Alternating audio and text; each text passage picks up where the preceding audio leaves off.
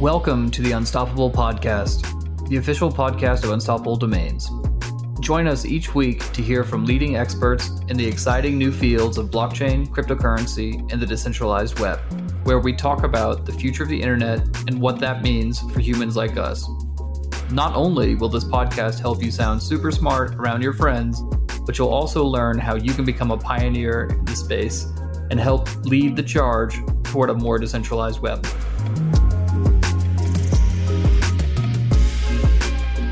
Hey, everybody, welcome back to the Unstoppable podcast. I'm your host, Diana Chen, and I've got a special guest today, Eva Beylin. She is the director of the Graph Foundation and also an investor at eGirl Capital. And I'm super excited to talk to her about both of those things. And we're going to be talking a little bit about anonymous culture, pseudo anonymous culture as well, which is something that's been talked about a lot on crypto Twitter. And a lot of you have DM'd me questions about that. So I'm really excited to have Eva today to share her thoughts on that whole community and that whole world. So so, welcome, Eva. Thank you so much for being here. Thank you so much, Diana. Excited to be here. Awesome. So before we dive into the Graph Foundation and eGirl Capital, I'd love to hear a little bit about your background and how you got into crypto in the first place. Yeah, so I went to business school in Canada and then went immediately into management consulting. This was about four to five years ago maybe longer. And I was working mostly on financial services, so working with payments companies, credit cards, banks, anything from helping with improving their legacy infrastructure to doing market analysis on payment behaviors. And at that time, my brother was working at ConsenSys building out Bounties network, so I started learning a lot more about Ethereum, and it got to a point where, you know, I was running to the bathroom to see what was going on in crypto Twitter instead of paying attention to my client. So I knew it was time to leave. So I defected into Ethereum and started working at OmiseGO which was a payments provider trying to build out a layer two for payments, and then eventually moved to Bangkok to work there. You know, spent a year or so there, came back to North America, started helping out with a few other projects like the Ethereum Foundation, and eventually landed myself at the Graph. Yeah, so it sounds like crypto Twitter was sort of your initial source of learning, and I'm sure it helped to have your brother in the space as well. When was it that it clicked for you, and how did you wrap your mind around it and make it all make sense? Yeah, so having worked on payments companies and you know projects related to how banks worked, I had realized pretty quickly that a lot of the problems that we see in society and you know what Occupy Wall Street was about really don't have anything to do necessarily with the banks themselves. It has to do a lot with the technology that isn't built in you know a very open and decentralized manner, and so the technology itself allows for monopolization. So naturally, banks being the ones that are implementing that monopolistic behavior. And so upon realizing that and then seeing Ethereum as this, you know, greenfield opportunity for anyone to be able to build on top of Ethereum, not needing to be permissioned by a specific company or institution was so clear to me why we needed that, just like having worked on that similar industry. More personally, you know, my parents were immigrants from Russia to Canada. They escaped, you know, the communist regime. So any of these sort of authoritarian or communist or, uh, you know, very strict types of decision making or governance processes, you know, really hit home to me So to me, you know, Ethereum and blockchains are much more about the philosophical movement of decentralizing decision making power and empowering users to participate. To me, that was, you know, one of the most important things you could be working on in the world today. Yeah, for sure. I love hearing people who have like personal stories about how they got into it because I think it means so much more to them and they like understand the root of what we're trying to build here. Diving into the graph, then, how did you transition from from the Ethereum Foundation and OmiseGO into the graph? How did you get connected with the graph?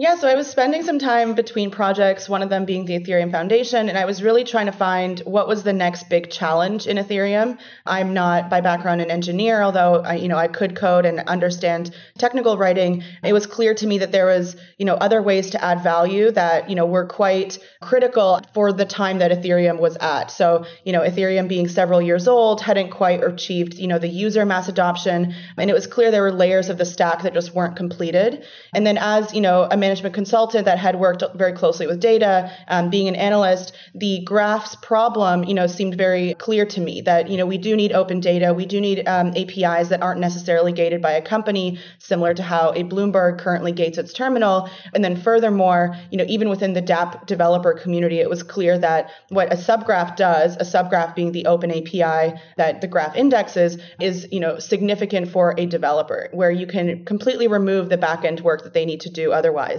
So it was clear to me that, you know, from the end user, from the analyst, the trader, the developer perspective, the graph was solving a really critical problem that hadn't been solved yet in Web3. And in my mind, you know, these decentralized layers um, need to be built out before we can start building really cool end user applications.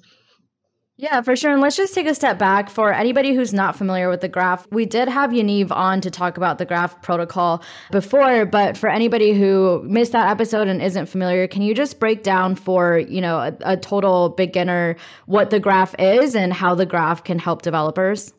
Yeah, so the short winded story is the graph is the Google of blockchain. So we provide the back end indexing of data that you often know of as Google, whereas Google also has the front end search engine. More technically, you know, all data that is on a blockchain, you know, is what is often uh, seen on a front end application. But for a DApp or a developer to query that from the blockchain is actually quite challenging. And so the graph creates an obfuscated layer where, you know, it's very generalized. Uh, developers only have to query APIs called subgraphs. So there's a standardized way of querying those APIs. The subgraphs themselves are open source, meaning that when one developer creates a subgraph for a specific protocol like Uniswap, developers don't need to do that redundant work in house or with their own proprietary code. So, really enabling much more innovation and collaboration at the API level. And then, lastly, actually decentralizing that component altogether. So, typically in Web 2, you have you know, your own centralized server or database that you're running where you're indexing all your data. And by indexing, I mean you know, just simply organizing data in a way that you then want to present it to your UI. So, going with the Uniswap example, all the Uniswap data you know, on uniswap.io is indexed by the graph. So, maybe that's historical volumes, maybe that's pricing, whatever you might want. And so doing that in a decentralized way where you have a network of indexers or a network of node operators that are providing that service instead of your team or your project relying on one centralized server. And the problems this solves is, you know, classic central points of failure. So maybe a server going down, uh, maybe actual security risk of that server being hacked. And then even more broadly, you know, developers don't have to then think about the backend at all. They don't need to be a backend developer to build a simple you know front end application um, and they can rely on a network of indexers so you know the network that launched in december 2020 just about a year ago has had zero downtime because you can always ensure that at least one indexer will be there to serve your queries that's awesome. So, speaking of the Graph network, I know there's this whole Graph ecosystem. Can you explain all the different parts of it and maybe like how the Graph Foundation fits in with the Graph protocol with the larger Graph ecosystem? Yeah, so I can start with the organizational side. So the Graph protocol was launched by the Graph Foundation and the initial team Graph protocol. Post launch, these teams split into what is now known as Edge and Node, which is a core developer team, kind of coming from that initial team that launched the network. And then the Graph Foundation that's focused on everything related to the neutrality of the protocol or the ecosystem, focusing on growing the ecosystem. So that might be including grants, uh, governance, maybe some project management of technical projects, including some of the protocol updates, doing a lot of the growth initiatives, whether it might be marketing or community, and really educating our ecosystem in Web3 about subgraphs and what you can do with them. Because we see subgraphs really as a catalyst, um, you know, for accelerating Web3 development, where Web2 developers, you know, might need to know a lot about Solidity or the blockchain, but maybe they don't need to then learn also how to index. And so the subgraph being a tool to actually accelerate development and learning within the DApp ecosystem. In terms of the way, you know, everyone interacts, so we have, like I mentioned, Edge and Node as a core developer, and we have three other teams that are core development contributors. So that would be StreamingFast and Figment, who recently were awarded very large grants. And we've got a few other contributors that have received grants over the last several months, including Semiotic and a few individual contributors who could be considered core developers essentially. And so everyone here is working together. We now have a, a fairly distributed uh, community of, of contributors. And the foundation there really is to facilitate, you know, a lot of this work, making sure that milestones are being met, aligning teams, really enabling the same functions of a DAO, but starting off a little slower and starting to also build out our own DAO design. So we're really focused on all of the governance and grants aspects of our ecosystem. Meanwhile, our core developers like Edge and Node are focused on the development work itself. Now, as part of the network, we also have several different stakeholders. So um, I mentioned indexers. These are the node operators of the network itself. We have the subgraph developers. So those are the actual engineers building these subgraphs that don't necessarily have to be the same projects developer. And then we have curators and delegators. So curators signal on subgraphs. They stake GRT on the subgraphs to indicate which of these APIs or projects is most high quality and should be prioritized. And then we have delegators who also, you know, maybe want to contribute but don't want a super active role, and so they delegate their GRT to indexers.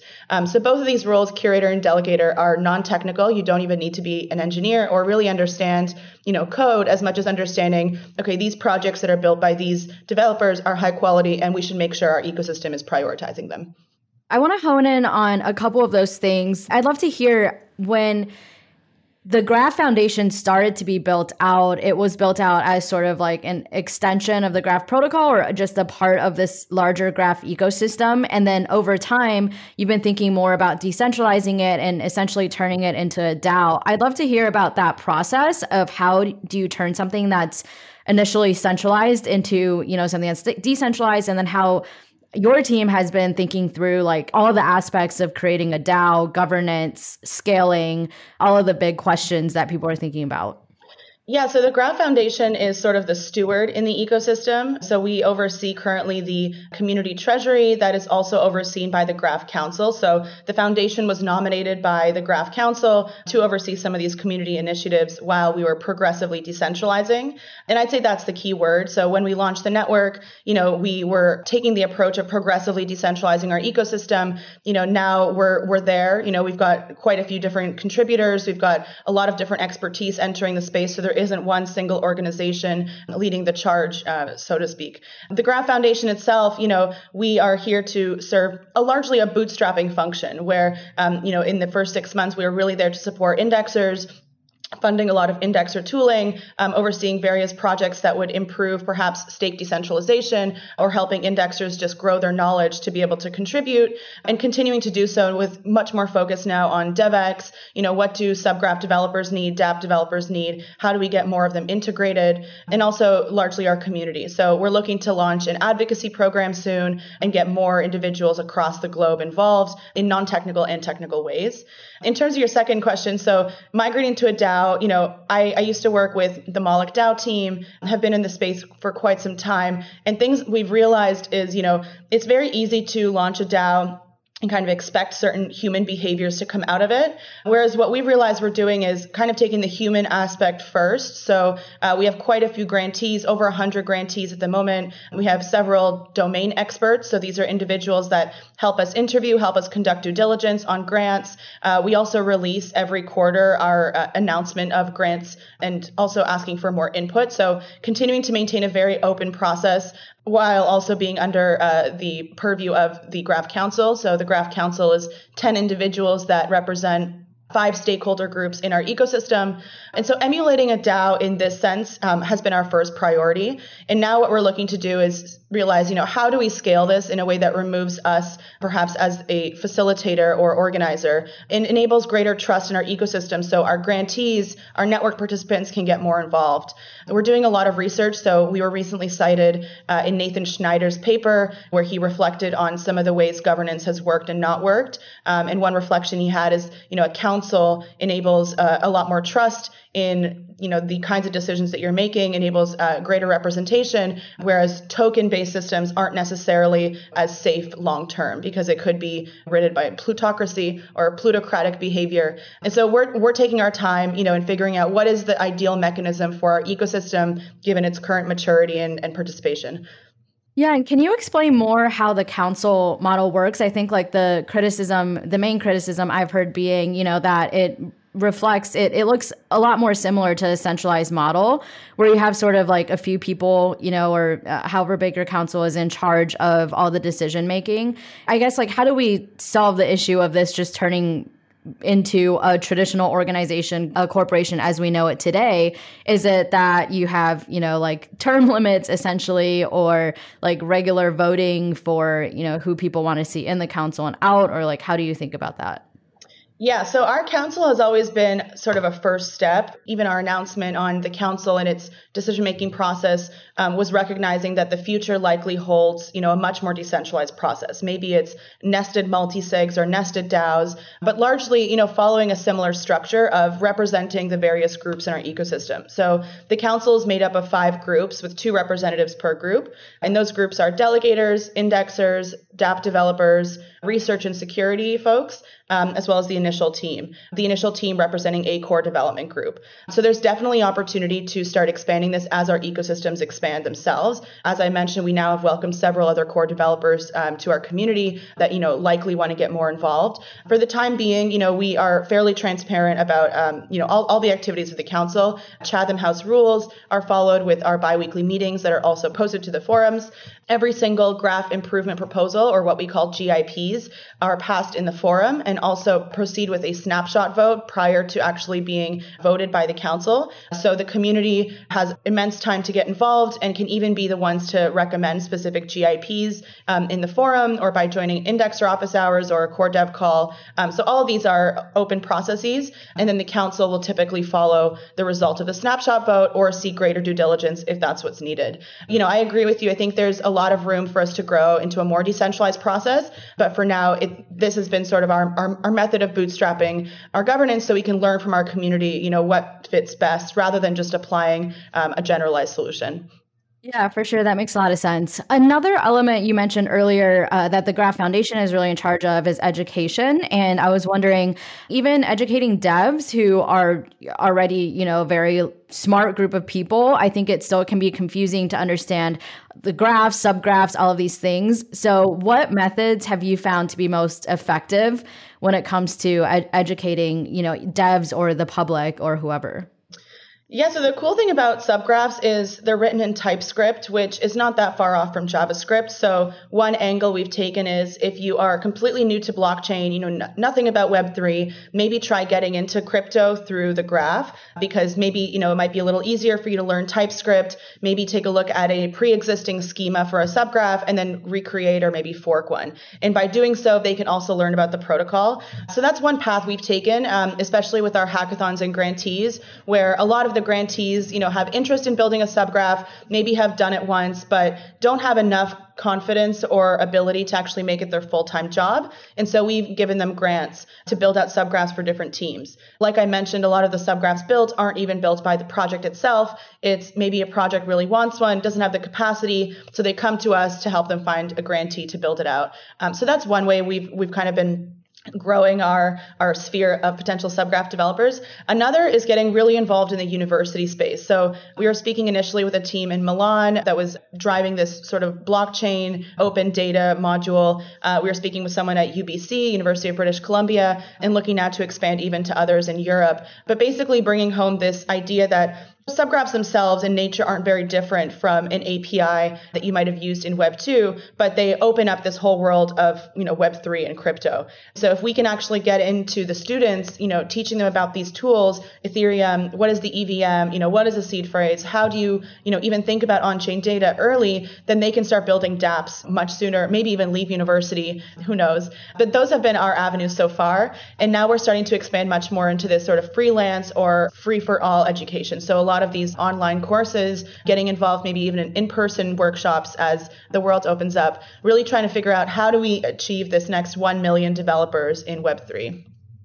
Yeah. Uh, and then the last thing I wanted to get your thoughts on is this element of community. You've brought it up many times, and the graph has a super strong community. And that's a question that a lot of new projects are facing is how do we build this strong community? Web3 is built, you know, so heavily on community and vibes. So I, would love to hear like some of your thoughts on what the graph has done right in terms of building this like super strong community. Yeah, that's a great question. I would say it was a multi year process. Uh, so, first off, we started with a hosted service, not a decentralized network. And the goal there was to achieve product market fit. So, we were getting user feedback from developers for several years before the network actually launched. And that allowed you know, developers to actually become much more used to the, the technology itself, provide feedback, maybe even have you know, a relationship with the development team so uh, you know to inform feature development. So that was number one. Number two i'd say you know we really thought about what is the education path um, before we launched the network that has to occur for people to get involved. So we had an incentivized testnet that ran about six months. This was for node operators to understand what is the graph how do you run a graph node you know what are the mechanics that you have to think about economics, etc.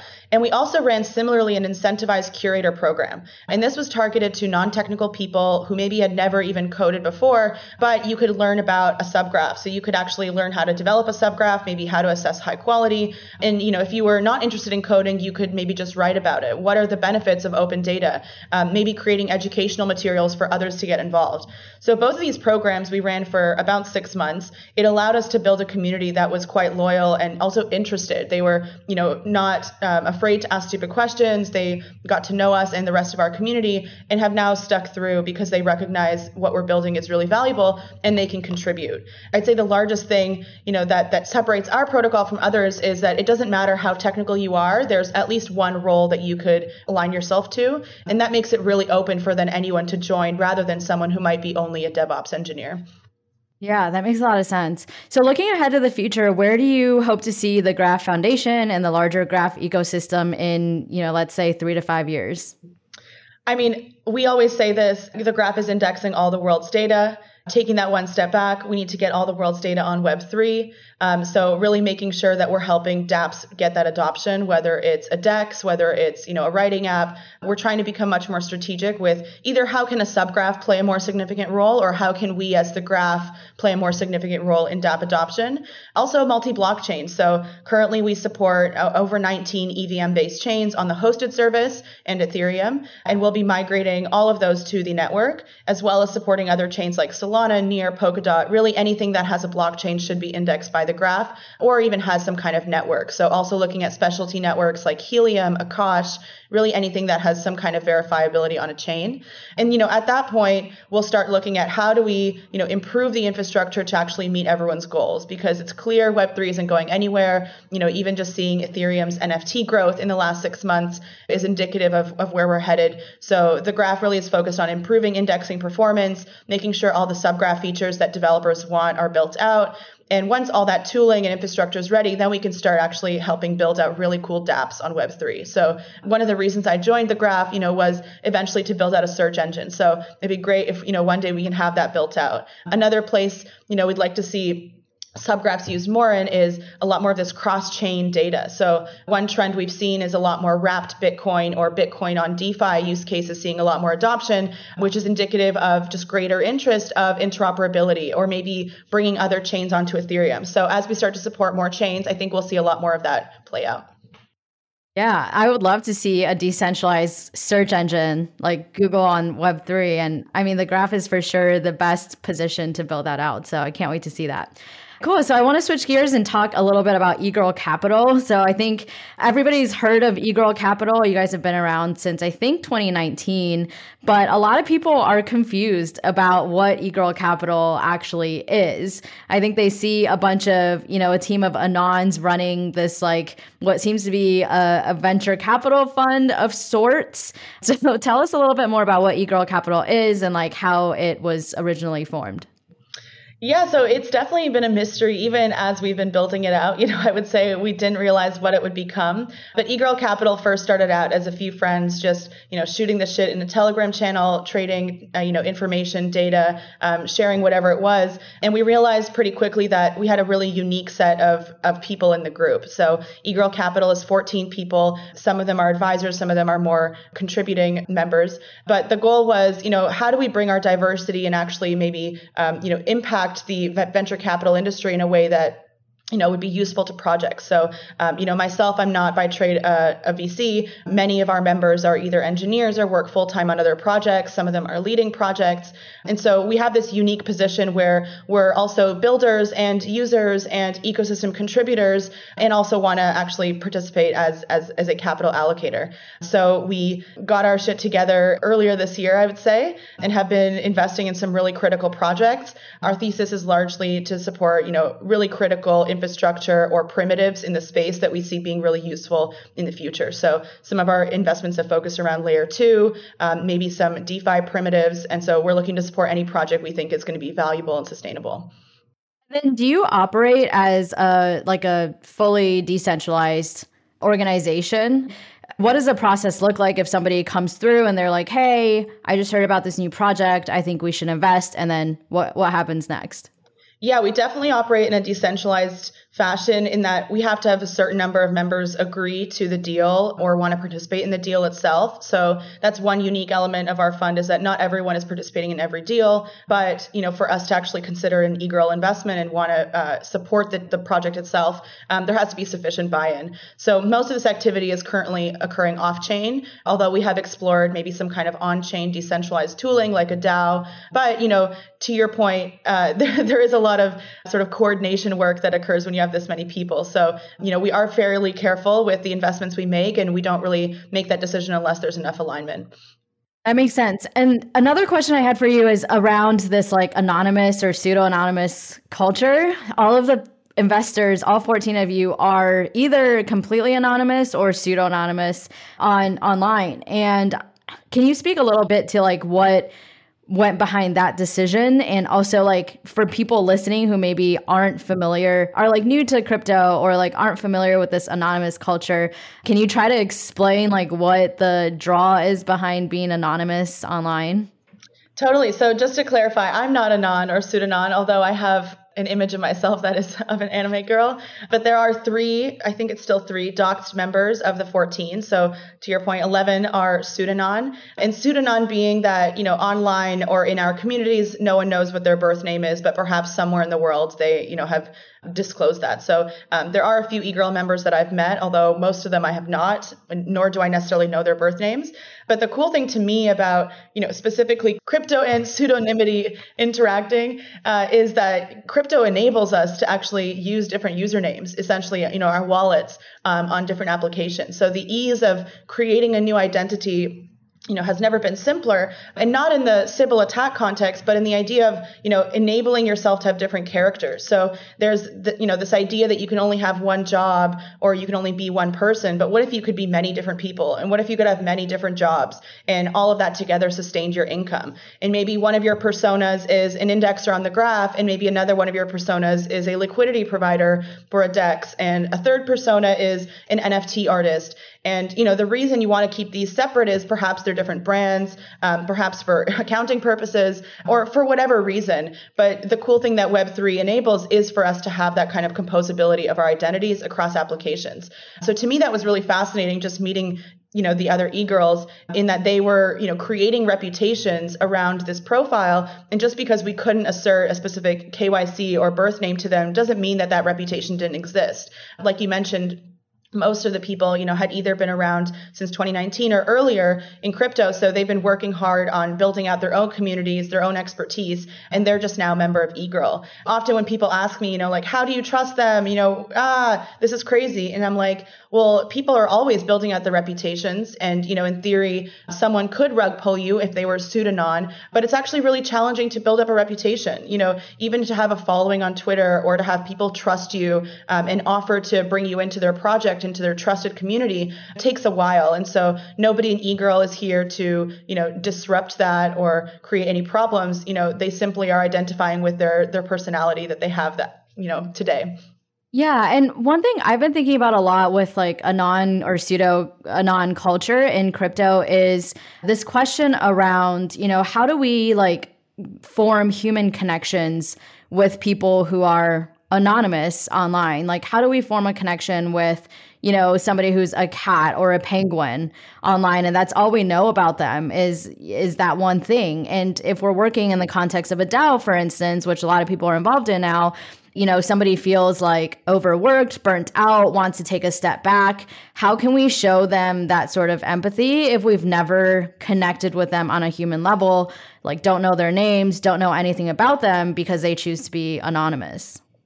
That's a really good question. I think that identity ends up coming down to behavior more than a specific label. And so, you know, wh- whether that's in a Discord or a Telegram group or watching on chain behavior, so maybe they're voting or uh, past DeFi activity, um, you can actually develop that identity and that personality very quickly. Um, so, you know, in, in, in, talking about empathy, you know, I feel like I know eGirl as much as any person I've met in person because I'm still able to have, you know, really real conversations. We often often do voice chats, you know, all of the things that you do as a human member of a team, you can still do. You just don't necessarily know their birth name or what their actual, you know, face looks like. But that doesn't necessarily stop you from also developing all those other behaviors and, you know, relationships that you'd have with them otherwise. Um, so I think that we almost need to change our tune a little bit to what does it mean to have identity? Does identity literally mean the way I was born, or is it how do I identify today and what are my behaviors associated with that identity?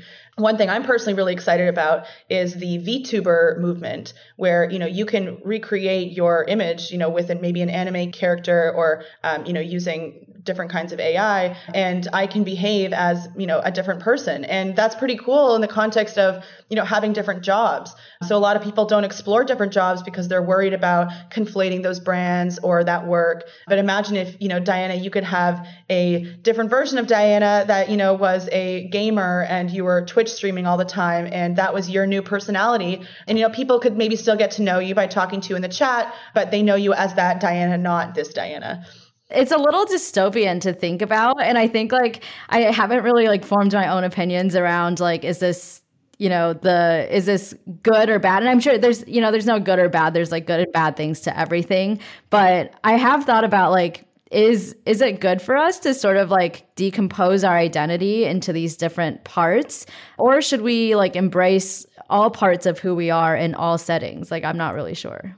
That's a good point. Like why aren't we all versions of ourselves you know in the one form you know that's fair criticism. The experimentalist in me is excited about the idea of compartmentalizing because often we're you know in our own conflicts all the time right? Do i want to do this? Oh i'm not sure how this will be perceived by my boss or i'm not sure if this aligns with these goals. But you know there's kind of this world of opportunity now where we can if we have the time capacity and resources um, assert different goals that maybe are completely unrelated but you know might actually be better off if they remained unrelated and so now we can do that. And with you know ENS names, um, you know being connected to wallets, we create this whole world where maybe even usernames are associated with that work and that identity in a different way. Yeah, that's a really good point. Okay, cool. Well, I like to conclude every podcast episode with a segment I call Explain Your Tweet. This is where I go through your Twitter and I pull out some interesting or cryptic tweets and I give you a chance to explain them. So, your Twitter is just like full of these interesting and cryptic tweets, but I try to pull out a few like good ones that I think you can really, you know, explain to people what you're saying there. So, the first one I've got is from September 24th, 2021. You tweeted, DAOs are the anti government government. What do you mean? Yeah, this is a great one. So, along our process of figuring out how to construct a DAO, what's the best DAO for our ecosystem, I realized that a lot of what the foundation or a DAO often does is similar to what we tell a government to do. So maybe it's public goods funding, keeping people secure, maybe being the you know lender of last resort, whatever it might be. But the fundamental difference is that a government, you know, we, we tell them not to have any incentives, right? They're not allowed to invest in stocks, uh, you know, and we create all these different rule sets around them. And that to me doesn't really make sense because we know that these folks have self-interest. We see insider trading constantly. So the problem here isn't that a government exists or maybe even the mandate, it's how we're incentivizing and how we're organizing that government. In my mind, a DAO actually solves a lot of this because a DAO, you know, doesn't enforce a single company or a single contributor. In fact, the goal of the DAO is to have as many diverse contributors with different self-interests as possible, but to come to terms with aligning on whatever that mandate may be. A DAO, you know, often operates like a government in that it's providing the same services, but is kind of like the anti-government, the anti, you know, centralized monopoly that's making decisions for its citizens. It's really the how do we actually as citizens be participating in that governance to provide public goods funding. Very interesting thought. Okay, so the next tweet I've got is from October 2nd, 2021. You said Ethereum is a social network. We just need to expose its interfaces. So I've been thinking a lot about what Vitalik said. I believe it was at ECC. He was trying to encourage more people to build social applications. Um, so you have Aave now trying to build a Twitter, and it occurred to me that you know, like, what is a social network? Like, what are we trying to build when we say that? And often it's just the rails of communication. And what we have today is, you know, Ethereum, where you have an address and often an ENS associated with it. And that ENS then is essentially a profile. And so if we think about it that way, a wallet is a profile, similar to a MySpace or a Facebook profile. And then Ethereum is the actual social network and the way we're communicating or behaving is maybe through our transactions maybe we're even sending signed messages as people do today um, and so maybe instead of thinking of social as you know a dApp, we could be thinking of you know Ethereum as social, and we're just trying to build the right way to communicate on that network. So, what is the best way we want to start communicating with each other um, between our, our, ENS or our wallet addresses that might be most composable for other dApps?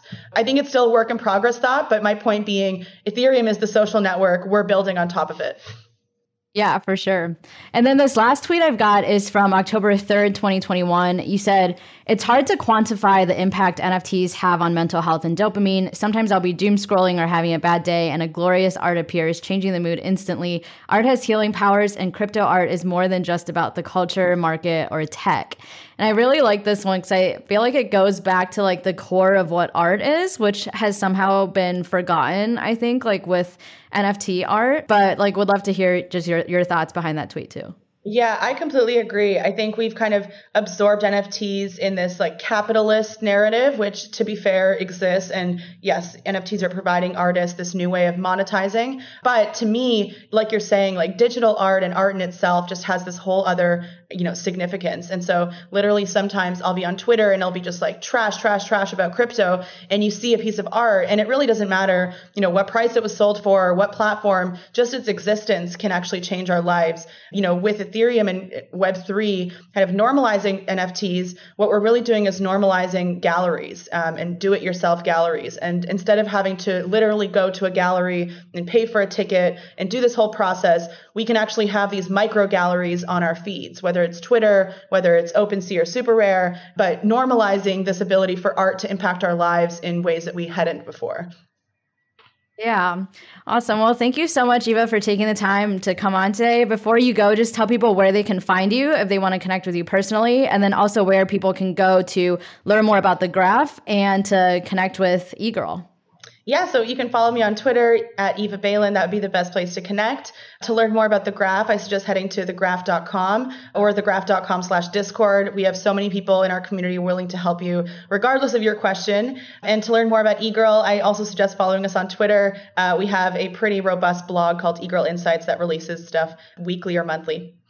I have to shout out the blog. I've read like all of your articles and there's so much alpha in those articles. Like I can't believe this is like free content, but it's amazing. So everybody go check it out. Love to hear that you're a reader. Yeah, thanks again so much, Eva. Thank you everybody for tuning in and we'll be back again soon with another episode of the Unstoppable podcast. Thank you.